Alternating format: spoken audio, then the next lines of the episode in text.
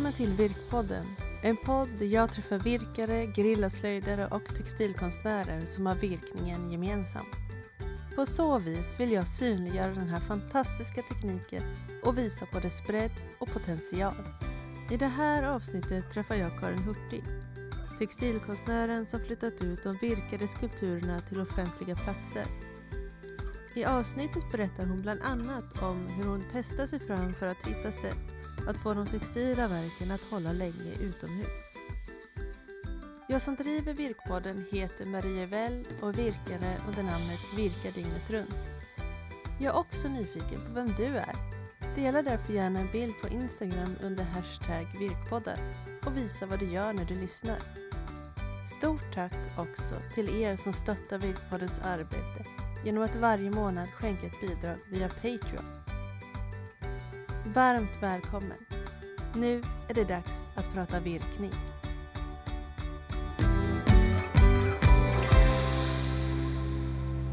Hejsan Karin och välkommen till Virkpodden. Ja, jättetack. Jätteroligt att du är här. Ja, Mm. verkligen. Ja. Eh, jag tänkte, vill du börja med att presentera dig själv lite? Ja, jag eh, heter ju Karin Hurtig och um, har varit, jobbat heltid med textil nu i eh, 15-16 år. Mm. Men min textila bana började hos mormor när jag var 4-5 år. Som lärde mig att virka och sticka och brodera och allt sånt innan man började skolan. Mm. Och det, jag älskar min mormor. Det var underbart att sitta vid hennes köksbord och ja, pyssla ihop. Mm. Ja, vad härligt. Jag Ja. tänker att det vi är många som delar den Ja, upplevelsen. jag vet att det är det. så vi har, ja, ja men liksom det textila arvet har, Ja, har gått vidare. ja, verkligen. Mm. Och mamma delar jag nog mer vävning med. Så Mm. det har jag också hållit på med hela livet. Som hobby först då. Ja. Mm. ja, för du håller ju inte på enbart med virkningen. Nej, Utan att du har en, en bredare textil. ja det blir... um, Ja, jag, jag har nog provat på nästan alla tekniker som jag ser. För att det är rätt kul att bara testa. Och sen använder jag de tekniker eller blandar som jag behöver för att jag ska göra det som uppdraget gäller eller det jag har lust att göra. Då. Mm. Men är du utbildad inom textil också eller är du självlärd?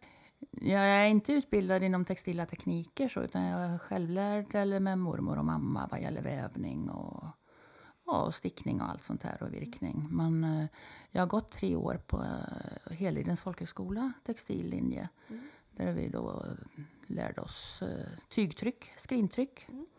Och det var ju även en konstnärlig utbildning med både bild och foto. Mm. Mm. Men eh, idag ska vi fokusera på virkningen Ja. bland alla dina olika Ja. textila tekniker.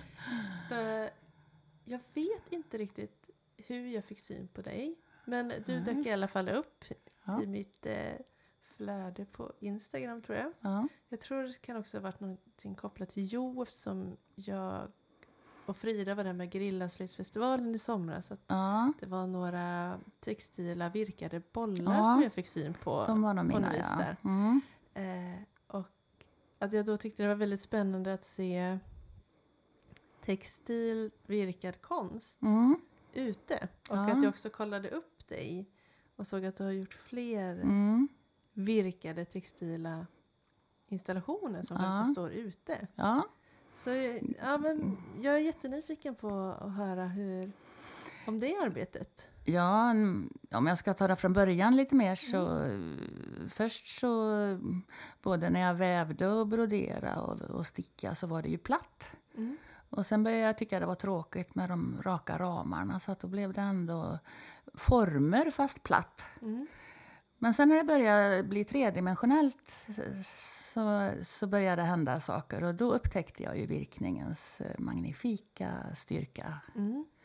Jag hade ju liksom virkat stängelöverkast och sånt här innan och lite tröjor och så kanske men då, då började, och detta kan väl vara 12 15 år sedan så började jag virka lite såna här amiguri, amigu, vad heter det, amiguru? Amig- Ursäkta. Eh, amigurumis. Amigurumis, ja.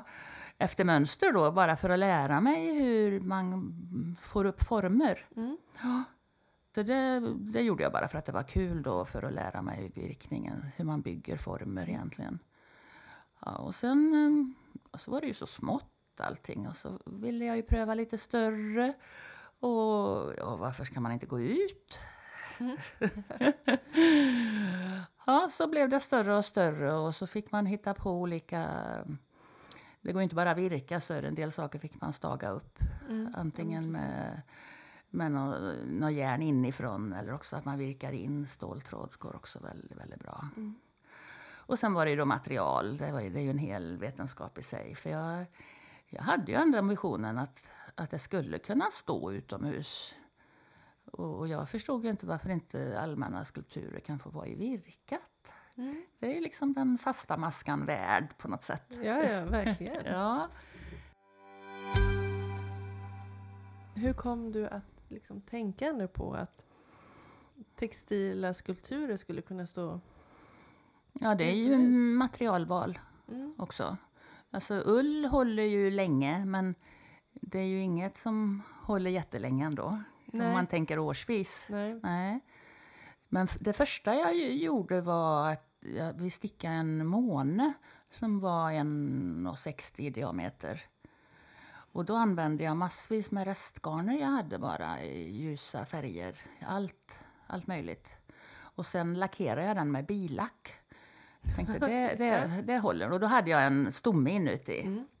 Så den månen sitter fortfarande 20 meter upp i ett träd hemma. Och, så vi har fullmåne varenda natt. Ja, vad fint. Ja. och ehm, ja, materialet har ju hållit men den har ju blivit väldigt smutsig. Fast det syns ju inte på kvällen när det Nej. lyser i den. Ja, är det lampor i den Ja, också? ja, självklart. Ah, Gud, vad härligt. Ja. Mm. Men sen ehm, började jag testa kärad hampa. Jag tänkte det... Nu så finns det just den kärade hampan jag fick tag i. Det var lite hampa och lite lin. Så det var, de kallar det kärad hampa. Men, men tänkte, och det, det håller ju ganska bra i en fyra, fem år Mm. i alla fall. Så det, det var ju klart bättre. Men sen fick jag... Ja, sen kom jag på det här med båttampar och lin, båtlina. Polyesterlinne. Ja. Och det finns ju i olika grovlekar och olika färger. ja. Och um, går att köpa på metervara. Liksom stora, stora rullar så att det blir någonting. Perfekt. Ja, var perfekt. och då tänkte jag nu, nu har jag det här. Mm. Och det där skulle bara vara att spola av. Men det är ju ett filament så att det vita då, när man sen ville spola av det efter några år så eh, blev det bara grått. För allt letar sig bara in i, i fibern. Ja, ja, ja. Ja, så det var ju jättesnyggt i några år tills det hade blivit smutsigt. Då. Annars så höll det ju bra. Mm. Mm. Ja, och vad gör man då? Ja, det svarta höll sig lite bättre. Det bleknade faktiskt inte. Så att det, utan den svarta kunde jag använda rakt av. Och sen fanns det även en naturfärgad polyesterlinne då. Eller finns, som också går att använda rakt av. Som inte syns att det blir smutsigt. ja, men det är ju bra. Ja, det är bra. Men det vita var ju lite tråkigt för att jag hade gjort eh, jättestora prästkragar och eh, jättestora koraller som jag inte kan marklyfta ens. Mm. Och de vill man ju ha ljusa. Så det sista nu som jag egentligen bara har testat i tre år det är att båtlack, eller plåt, en plåtfärg har jag uppe på. Mhm. Mm. Ja, hur funkar det då? Jo, men det, det ser lovande ut. Ja. Mm. Då täpper man till hålen och um, plåtlackfärg står sig ju för väder och vind och även hyfsat bra att det inte bleker sig färgerna. Takplåt ska ju hålla mot Ja, färg. Ja. ja men intressanta materialval då. Mm. Hur, liksom så här, jag tänker så här, hur kom du att tänka på att du skulle använda den här plåtfärgen? Ja, ja, men det var ju också en lång process. Ja. Allt ifrån, från, man vill ju inte använda allt för miljövidriga men jag testade ändå med billax. Jag hade inne hos en billackerare som spraymålade mina grejer. Ja. Vad sa de när du kom in med dina... Jo, de tyckte det var jättekul. Jag behövde inte betala ens. De tyckte det var jättehäftigt. så man får ju väldigt mycket roliga kontakter när man håller på så här. Ja, ja det är Och det har ju engagerat många eh, i bekantskapskretsen och utanför också för att hitta liksom Ja, men det är väl Ja. också spännande att tänka att jag tänker att man kan sitta och ha idéer men att också Mm. gå på dem. Ja, men det är inte, ja visst, och, Mm. och en del faller ju på plats, men sen ska man ju ha många, många mer idéer än vad som faller på plats. Ja, så är det ju. Så det är är ju mycket som snurrar runt Ja. i ens tankar och vad Ja. man faktiskt tar vidare. Ja. Och så. Mm. Ja, men roligt. Och jag har ju sett bild på de här presskragarna. Ja. De är ju fantastiska. Mm. Eh, men hur, jag tänker så här, hur... Ja, men du kom på liksom, men vad är det som gör att virkningen då passar så mycket Jo, men bättre det, än övriga textiltekniker? ja, knyta makramé skulle ju kunna gå och bygga upp med Mm. också, men då ligger virkningen närmare till hands för mig. Mm. Och sen så när man ska göra former så vill, man, vill jag i alla fall att det ska vara ganska fast. Mm. Det är inga amöba-lik- amöba-liknande former som Nej. rör sig liksom, utan Mm. Ja, och det ska stå emot väder och vind då när man tänker utomhus. Mm. Annars virkar jag ganska mycket inomhus också, men då bygger jag upp naturlandskap och monterar det på ljudabsorberande skivor så att det blir ljudabsorbenter i offentliga miljöer. Ja, Så man får en, en konstnärlig installation samtidigt som man... det är ju jättefint. Ja, så det är väl det som jag brinner för allra mest. Sen de här utomhusgrejerna är ju en väldigt, väldigt rolig bonus. Ja. Mm.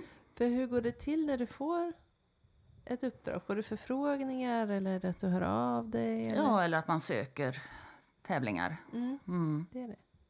Sen lokalt har, är jag ju, jag bor ju i Tidaholm då, så att, Mm. och där har jag haft öppet på konstnätter och så. så att, och även fått uppdrag i grannkommunerna, och, så Mm. där känner ju folk till mig. Mm, Så där, där händer det ju att man blir förfrågad. ja. Ja. Men jag tänker, för du har ju gjort... Jag tänker nästan att det ser ut som röda vallmoblommor Ja. som står. Det är väl Mm. i Tidaholm de Ja, står? det är, det är på stora, stora torget i Tidaholm, ja. Eh, Pink points. mm. Mm. Och när du får då det här uppdraget, så finns det något uttalat hur länge den ska stå? Alltså jag tänker om du nu är i den här textilinstallationen, förväntas den att stå där lika länge som en annan konstnärlig installation? Eller är det liksom, finns det något sånt överenskommet eller uttalat? Nej, vad jag, det var ju ingen som kunde garantera mm, färgen. Mm. Nej, så att, eh, då så sa jag att eh, bleknar det inom fem år så målar jag om det en gång. Mm. Det gjorde vi upp. Mm. Mm. Och sen ville de ju vara säkra på att eh, de står ju på järnrör kan man Mm. säga som jag har böj, låtit böja till. Ja. Och ehm, ja, då var det ju lite diskussioner i början att man inte skulle kunna böja dem om man bara gick förbi och, Mm. och med formerna där att det, ja, där kan ju fåglar bygga bon i dem och ja, det kan de. ja. Ja, nej, så att man kan, man kan klättra upp på dem, de är så pass stabila Ja. och sätta sig i en sån där form. Det går att sitta i dem också? Ja, de håller för det. Men de håller ju inte för en vinkelslip naturligtvis. Ja, nej, nej. Nej. Men eh, då har du använt liksom material och Ja, lackat? där, där har jag använt 4 mm polyesterlinne. Mm. Och det är ju då en båtlina ja. som man använder i tampar till båt, så det tål ju väder och vind. Så. Och sen har jag virkat in en 2 mm ståltråd i de fasta maskerna. Och eh, jag, när jag liksom gör ett förslag då gör jag det i mindre först. Men jag använder det materialet med, då kanske jag jobbar med 2 mm tjocklek istället. Ja. För att, eh, för att få upp formerna.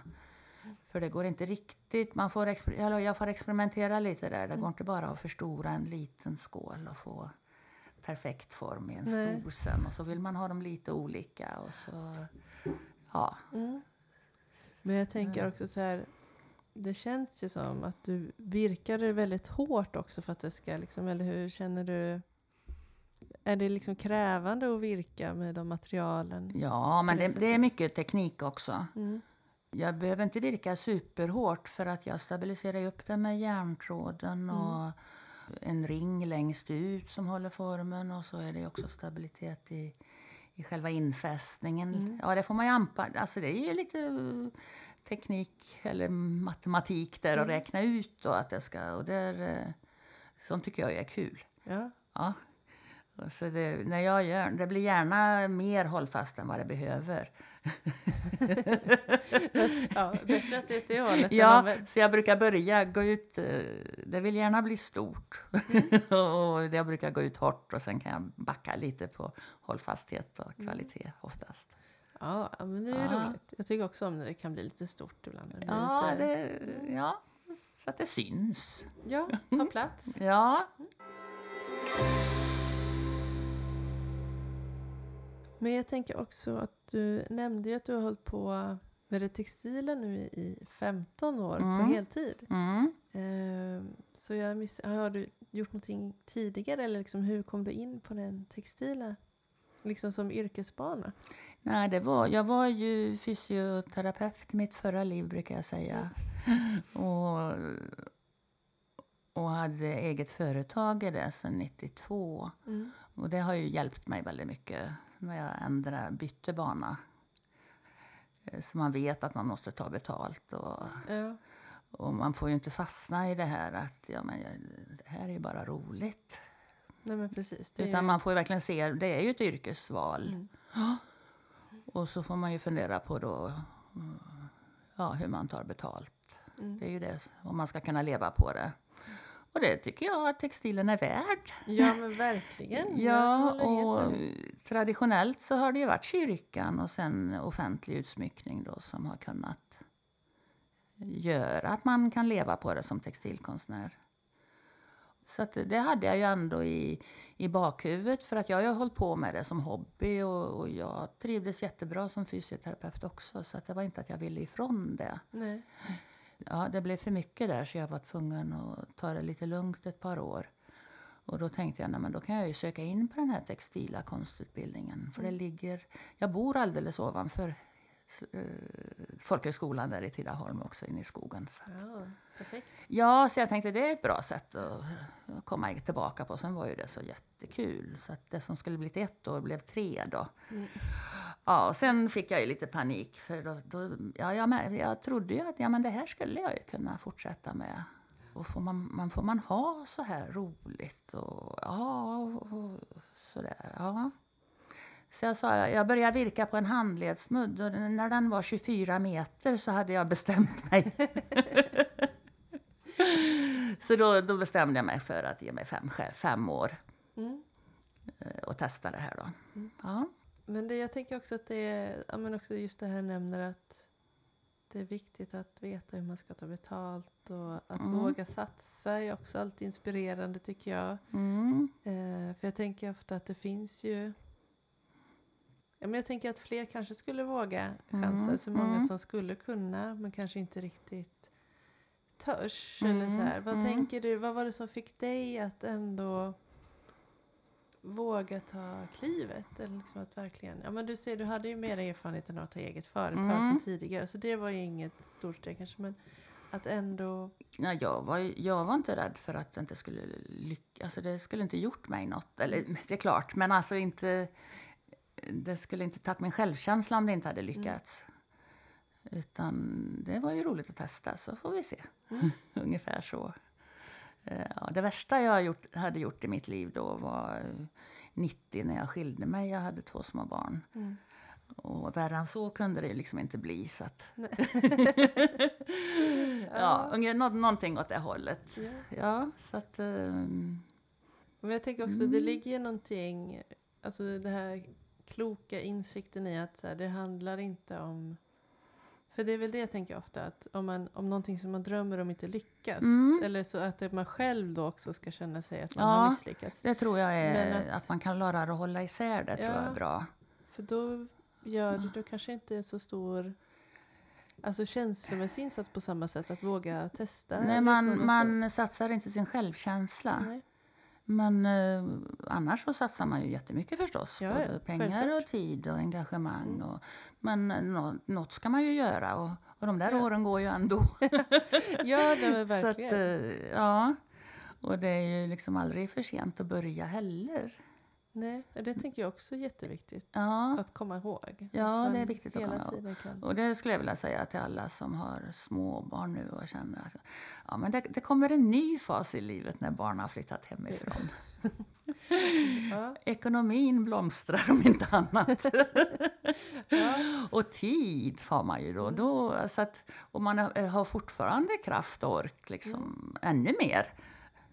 För man börjar bara få sina egna bekymmer att ta hand om och inte barnas också. Mm. Ja, ja. nej. Men, men att man inte, man har många år efter det också när barnen har flyttat hem. Att man har olika faser i livet så man inte ska försöka blanda in allt samtidigt. Mm. Det tror jag jag skulle vilja skicka med. Ja, nej men det är väl jätte, Ja. jätteklokt. Jag tänker att det finns... För det ligger där och gror ändå liksom. Om man har, ja. Ja. Ja, men eh, jag skulle också vilja höra lite mer om de här, eh, som du nämnde tidigare, eh, de här ljuddämparna som du Mm. virkar och bygger in. Eh, liksom hur, blir det som vägginstallation eller Ja. i taket? Eller? Nej, inte i taket. Nej, bägge. Ja, och effektivast är det ju om det är i den höjd där man har huvudet när man pratar. Mm. För det är där ljudet studsar runt. Ja, ja. Ja. Och ull är ju ett alldeles utmärkt material Mm. som ljudabsorbent. Och det, jag älskar ull Mm. i alla Trevligt. former. ja. och, och det fungerar också i offentlig miljö att det är tillräckligt brand... ja, men precis. Så man behöver inte flamskydda materialet efteråt.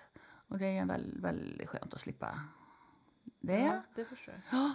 Och sen, så att jag sparar alla gamla ullsockar och allt sånt där som jag inte har lagat. Eller ja, det, jag lagar inte så mycket, men jag, jag klipper sönder det till småbitar och har det som fyllning. Mm. Eh, tröjor som jag inte använder längre. Som jag, ja, och så vidare. Mm. Ja. Men vad har du gjort för olika uppdrag då? Eller vad har du haft för uppdragsgivare? Ja, då, det har ju varit eh, landsting och Mm. kommuner. Och även eh, ja, en del privata. Man vill eh, styla upp ett konferensrum. Mm.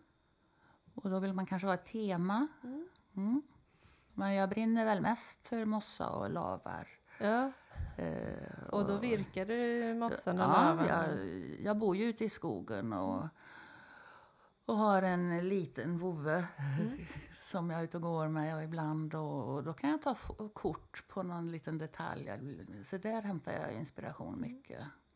Det finns ju sådana fantastiska former och det är ju många som vet det naturligtvis. Men det finns ju verkligen det. Ja, men är det sådär att när du är ute och går att du ser, ja, men liksom ser hur det ska Mm. se ut framför dig när det är virkat då till exempel? Eller är det så att du sen går hem och nej. experimenterar? Jag experimenterar rätt mycket. Ja. Ja, det, för det händer så mycket saker på vägens gång också. Men man ser någon liten form som man vill testa och se om det går att mass, få upp i större volym på Mm. något sätt och att det fortfarande är intressant. Mm. Men är det nu så här, känner du också så att du har testat så många olika saker så att du ändå liksom ganska enkelt förstår? Eller Ja. är det fortfarande liksom ett, ett Nej, pågående utforskande? ja det är det ju, men det är ju lika mycket med färger och, och material. Jag virkar ju, de grejerna virkar jag ju inte med en tråd utan jag kanske har tre, fyra trådar för att kunna Mm. få skiftningar och kanske stoppar i någon lintråd eller någon plasttråd om jag vill ha någon annan effekt. Mm. Eller, så det är inte hundra att det måste vara naturmaterial. Nej. Även om jag brinner för det i grunden. Men man får effekter av andra material också som är svårt att efterapa. Mm. Och då färgar jag väldigt mycket av mina garner också själv för att, Okej, just för- för att få alla de här nyanserna. Ja, så du har, har du liksom små recept? Jag vet inte vad det kallas nerskrivet. Eller du bara kör, Jag har inga recept. du kör för känsla eller? Ja, jag Ja. använder pigmentfärger då. Ja. Färgkraftspigmentfärger. Och, ehm, det spelar ju liksom ingen roll för att jag måste ju ha massor av garn. Mm. Så jag kan ju bara stoppa i och jag vill att det ska vara lite ojämnt så att jag behöver inte röra så mycket. Nej. Nej. Och sen när jag har färgat en omgång så kan man ju stoppa i garn igen bara. Mm. Så får man ju ljusare nyanser och så, och sen något som inte blir bra då färgar man om det i någon Mm. lite mörkare nyans. Nej, jag har inga recept. Jag vet inte ens om det heter så. Jag- Jo då, det det finns det? Mm. absolut. Ja, oh, gram väger man. Ja, ja, nej, jag vet inte. Jag skulle väldigt gärna vilja lära mig, men jag har inte Nej. kommit dit än. Men, Mm. ja. Ja, ja, men spännande. Då har du verkligen Ja. liksom en så här helhets... Ja, men du... Ja, alltså det, det är ju också något man, jag tog ställning till ganska tidigt då när jag gick på folkhögskolan där att vill jag bara designa Mm. eller vill jag göra hela processen? Och, och det blev jag ganska klar över att nej men jag, jag vill göra alltihopa själv för Mm. att just när man, när man har kommit så långt att man ser att det här blir ju bra då är det ju den meditativa processen som tar över. Mm. Och, och den, den är en väldigt skön fas. Sen är det ju häftigt att ha feeling och flow och allt bara sprakar. Men det skulle jag inte orka med om det var så jämnt. Ja, nej. Nej. Det behöver vara lite... Så det är bra att det är balans i det. Ja. Och sen är det ju också då tyvärr så att det är nog nästan ingenting som skulle bli färdigt om jag inte hade beställningar eller utställningar. För när jag har kommit så långt att jag ser att det blir bra då, ja, då kan jag fortsätta ett tag till och sen när jag ser att ja, men det här blir perfekt. Då är det inte roligt längre. Då är jag igång på nästa. Ja, då har du liksom kommit... då Då har jag- löst ja, det där. Ja, då har jag löst de praktiska grejerna och färgerna och eller vad det nu är. Mm. Så hur många sådana projekt ligger Nej, jag har, hemma i jag har inte räknat. det behöver man inte Nej. räkna. Men är det liksom... Är det alltid så att du behöver ett uppdrag för att det ska bli klart? Nej, har du... nej, det är det inte alltid. Nej. Jag har ju gjort de flesta textilier i vårt hem och så. Och det, det, men då, då är det ju ändå... Ja, Ja, men då har du en målbild också kanske Ja. att det ska användas. ja. Eller för mig är den där... Och det var väl också något jag lärde mig på, på när, jag gick den här konst, när jag gick konstutbildningen på att man måste tillåta sig att det inte ska bli bra. Mm. För innan dess var jag nog mycket mer målmedveten att det ska vara snyggt och bra och Mm. passa in då i miljön och bla bla bla. Och, och så. Men eh, det här att bara testa, det var ju liksom slöseri med tid. Mm. Ja. Ja, men jag tänker man lär sig jättemycket på att testa. Och ja, Jag brukar alltid säga att det är jätteviktigt att titta, alltså innan man... eh, Alltså jag har ju lärt mig jättemycket genom att repa upp och göra Mm, om. Det är mm. typ så jag har lärt mig väldigt mycket av min virkning tänker jag. ja, men det är nog, det stämmer nog. Ja, Ja. inte bara se det som ett nederlag utan... Nej, och sen tänker jag då, ja det spelar ju ingen roll. Jag tycker ju om att sitta och röra på mig. Jag har ju lite nervösa fingrar. Mm. eh, Så att de ska ju vara igång jämt. Ja, Så att eh, då spelar det ju inte så stor roll om jag gör det här eller det här.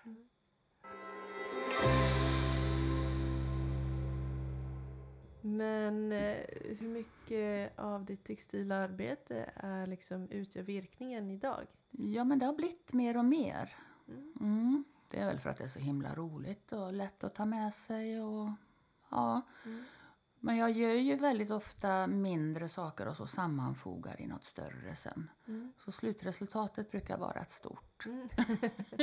Men det är också bra. Ja, det är Jag så här, jättebra. jag tänker också så här, det, man Mm. gör mindre saker, då känner man sig att man är lite färdig hela tiden också. Ja, men lite så. Mm. Och, ja, och jag, jag virkar ju, inte när jag går, men så fort jag har satt mig i Mm. princip. Så det är ovanligt att jag sitter en timma så här Ja. utan att virka också. Ja, Ja, ja men du ser, det ligger ju här jag ser ju. bredvid oss också, massa garn och... Ja. ja. Eh, Jag röjde undan lite nu innan du skulle komma hit faktiskt. Ja. Ja. Mm. Mm. Men eh, jag tänker så här, vad är virkningens liksom styrkor jämfört med andra textila tekniker? ja, det är väl eh, att det krävs så lite, en tråd och en krok. Mm. Mm. Och sen eh, om man nu ser om man bygger upp ehm, ja, den, de tredimensionella formerna är ju in, kan jag inte se att det är lika lätt att göra i stickning eller ja, i vävning har jag gjort en del men ab- absolut inte på samma sätt. Då har jag liksom vävt och sen vikt origami med textilen istället. Mm. Ja, och ja, stabiliserat upp det med lite olika, på lite olika sätt. Mm. Så där går det också att få tredimensionellt naturligtvis. ja. Men det, är inte, det krävs ju lite mer för, ja, tankearbete runt omkring. Virkningen är ju bara att sätta igång. Och se vad som händer på vägen. Ja, eller man har någon tanke, det finns ju också. Mm. Ja. Så jag vet ju att det var väldigt roligt när jag knäckte koden där att nej men nu, nu kan jag nog virka alla former jag vill. Mm. Liksom. Ja. Ja, nej men jag vet, Eh. jag har pratat med andra virkare som ja, både pratar om virkningen som måleri Mm. och som ja, men, att skulptera. Mm. Också typ vissa också nämnt jämfört med som att jobba med lera för att man också Mm. kan forma den på olika sätt. Eh, så det känns ju som att det finns ja, men någonting eh, lekfullt utforskande. Absolut. som, eh, och sen, sen är ju liksom... Jag kan... Jag förstår ju vad du menar när man pratar om skulptur och måleri. Men jag kan lite värja mig mot det. För jag tycker virkningen är god nog i sig själv. Mm. Den behöver inte göras finare för att man målar med färger. Nej. Utan eh, färger, man virkar med färger. Ja. och, och man eh, behöver inte... Ja, förstår, Mm. förstår du vad jag menar? Ja, ja, ja. Gud, ja, absolut. Och eh, jag vet ju när jag hade gjort, för det är väl med det största jag har gjort utomhus, eh, de här pink points. Mm. Så försökte jag ju att få dit eh, både kultur på Västnytt och så här att det var ett lyft för den fasta maskan. Ja. Men det gick ju inte. Nej, var det svårt att få... Ja, jag fick inte dit någon. Ja, Nej. synd. De är ju Ja, jag- fantastiska. Jag kan göra något nytt försök också, så det är Ja. inte det. Men, men virkning har verkligen inte någon jättehög status, eller har inte haft. Och det är så himla kul med all garngraffiti och så som kommer nu, tycker jag. Mm. Och, ja, och, den utveckling som har blivit i det. Och att det även är ja, politisk aktivitet i detta idag, det tycker jag är roligt. Mm. Det, det, var det ju inom broderiet på s- 60-70-talet. Och sen har ju det varit borta ur textilen under många år, men nu börjar ju det komma igen. Ja, men verkligen. Ju... Ja. Men ser du liksom någon förändring då i hur man ser på virkningen? Eller liksom virkningens status? Eller känner du att det... Ja, det, det handlar ju mycket om en själv också. Jag tycker ju att det, har- det har hänt mycket inom textilkonst eller fiberkonst. Då är ju ett Mm, finare ja, ord. Precis. Eh, och, eh, på de åren jag varit verksam. Mm. Men sen är det ju också...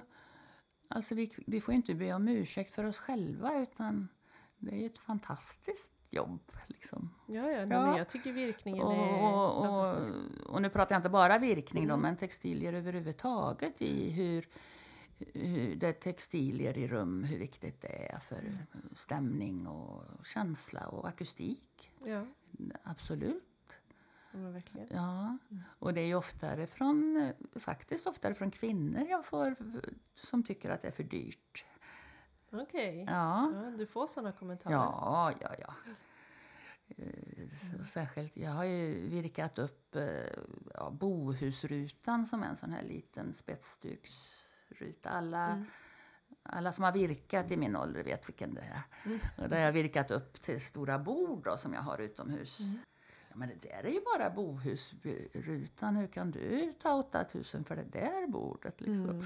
Ja, eller, Då ser man inte tiden bakom det. nej, bara- eller tiden, eller idén, idén, eller vad du, vad du vill. Ja. Men vad brukar du svara på det? Eller liksom, jag tänker så här, förstår de sen eller varför det kostar?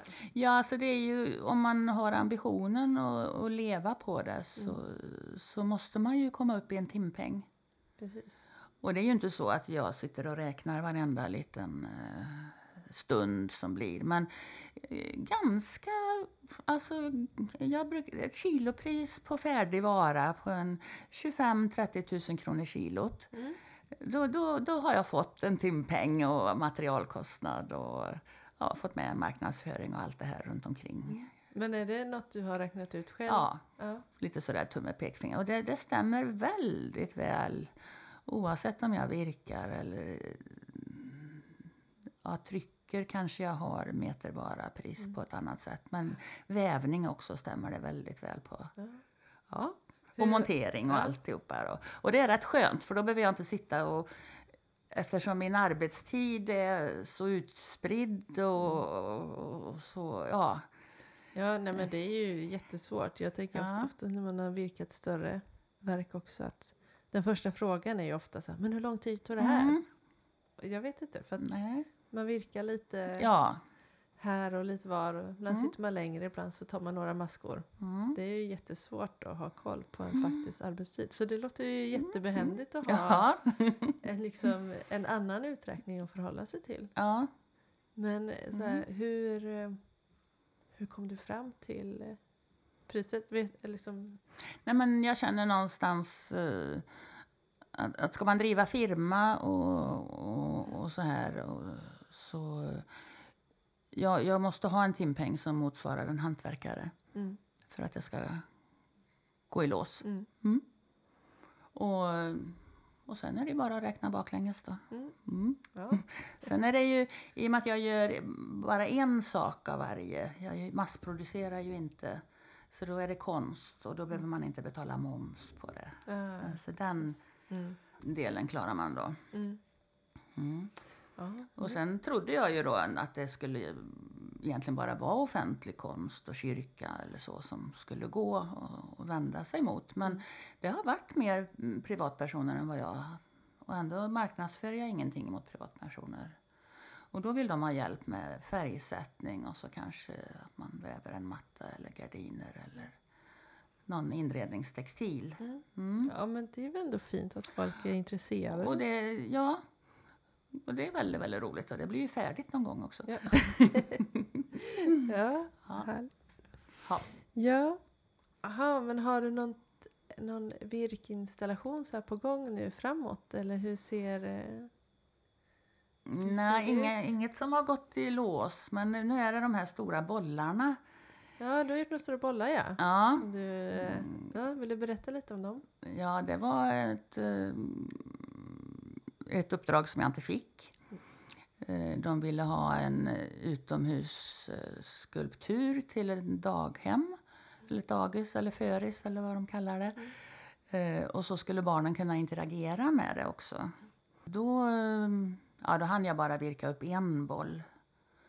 Och sen virkade jag småbollar, för jag hade tänkt mig tio stycken som man kunde ställa i pyramid. Och så kunde man sitta på dem i en ring. Och de är ju väldigt roliga att leka med, både för stora och små. Ja, gud ja. Ja. Och så använde jag då eh, den här eh, naturfärgade polyesterlinnet som man inte, det, då gör det ingenting. Det syns inte att de blir smutsiga. Nej. Har de torkat så borstar man av dem. Ja. Men det fick jag inte. Nej, varför? Ja. Fick du reda på varför? Eller vad? Ja, de, de, ehm, ja, de valde ju ett annat uppdrag som de uppenbarligen tyckte var bättre. Så det får man ju bara Ja. bita i det sura äpplet och acceptera. Och sen så var det väl, ja man tyckte att det var stöldrisk på dem, att man kunde gå iväg med en sån där boll. Mm. Och jag föreslog att man kunde sätta en ögla och ett motorcykellås. Mm. På, man går ju inte iväg med tio bollar. ja, nej. Eh, För de är ju så pass stora. Ja, och så tyckte man nog att det kanske var lite för jobbigt för personalen då. Att Mm. Det, men de måste Ja. jag göra något vidare med för de är ju så kanon, tycker ja, jag då. Ja, de är jättehärliga. Men vad, Och jag hade dem eh, på en eh, utomhusutställning i jord då. Parklek där vid Stadsparken. Mm. Och testa lite. Och, och skrev att eh, ja, man får gärna eh, leka med mig eller något sånt där. Mm. Och, och bollarna låg ju på olika sätt varenda gång. Ja, vad Men- roligt. Ja, så det var verkligen kul. Så. Mm. Ja, så de är väl det som... Nu ska jag ha dem utomhus här i vinter också så att jag ser hur... För att jag har en eh, pilatesboll inuti dem. Mm. Mm. Så de studsar ju och man kan sitta och gunga på dem. Och så jag ser hur mycket luft de tappar och sådär. Hur mycket arbete det blir runt omkring. Jag tror inte att det är så mycket. Men eh, vi får se. Det är bra att kunna veta det exakt. Då. Ja, det blir som ett liksom långsamt experiment också. Då. Ja, lite grann. Ja, men vad roligt. Spännande. Ja, men jag tycker det är väldigt roligt att se de här Att du har tagit ut ett, till liksom textila virkningen, liksom, att den finns utomhus också. Mm. Att den kan få finnas också Mm. som, sku, alltså som skulptur. För att jag Mm. tänker att det, Nej, det finns nog inte så många. nej, och det är Mm. ofta en sån här fråga som, för jag sätter ju själv gerillaslöjd. Mm, mm.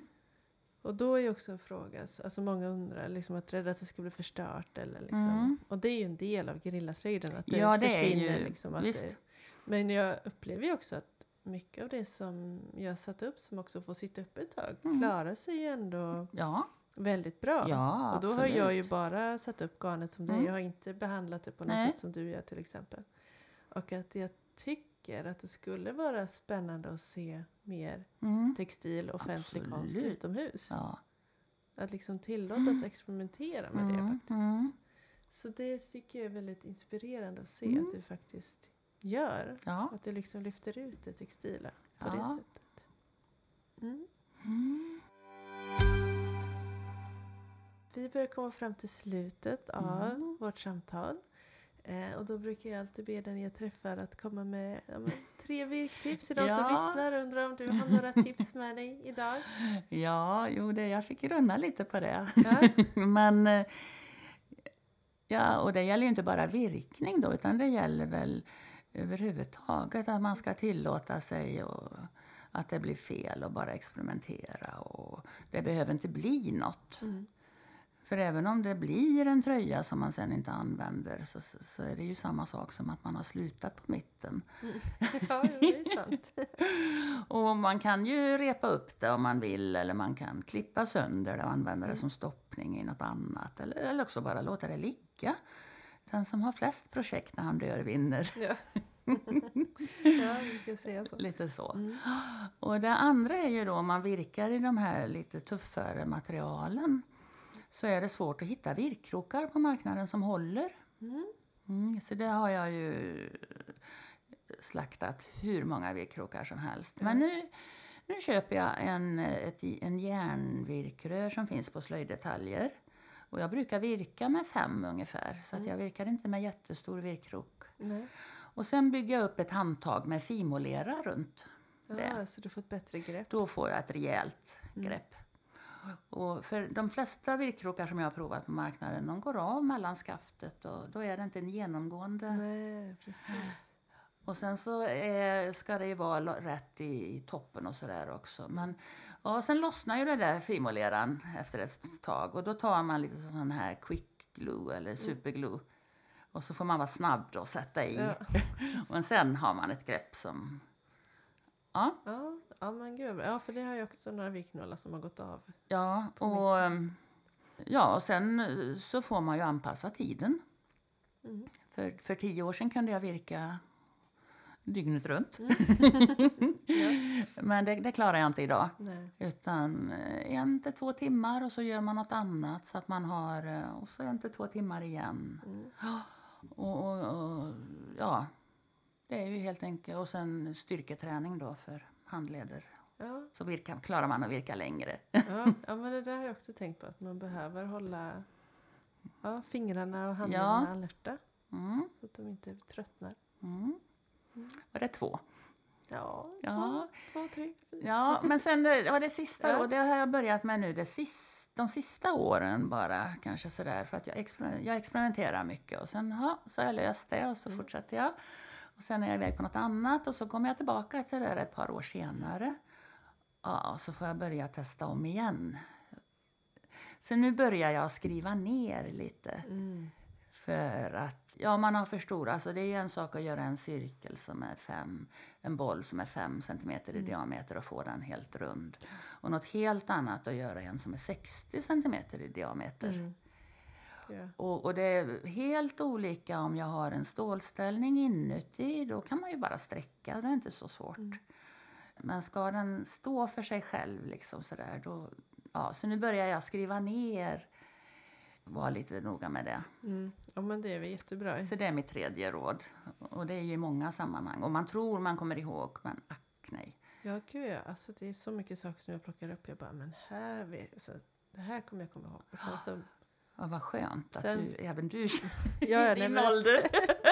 Ja, ja, gör samma var det grej så får man testa. liksom efter 60 då börjar man ju skylla. Men börjar man bli lite senil eller? Ja, nej, nej. nej. men Nej. jag är så här, jag bara måste verkligen också gå tillbaka och testa och bara, ha vilken Mm. virknoll var det jag använde? Ja, bara en visst. sån grej. Bara Det är sånt. så lätt att Ja. skriva ner, men Det är ju det. nej.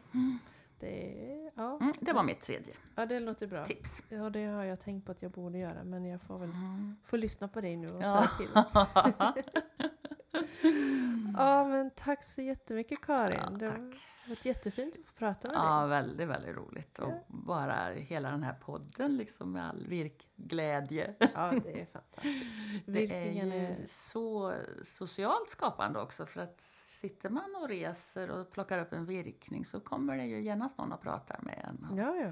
det, det är så. verkligen kontaktskapande. Ja, virkningen är bra på många, många sätt. Ja, Ja.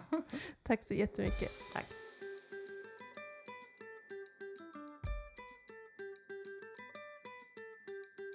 Tack för att du har lyssnat på Virkpodden. Tyckte du om avsnittet får du gärna följa Virkpodden i sociala medier eller besöka virkpodden.se. Hjälp också gärna till att dela avsnittet så att ännu fler får chansen att lyssna. Avslutningsvis vill jag säga tack till Ayat Almansour Holm för klippningen, Filip Netirovic för musiken samt Grace Ann Ekström för formgivningen. Nästa avsnitt av Ekopodden kommer om en månad.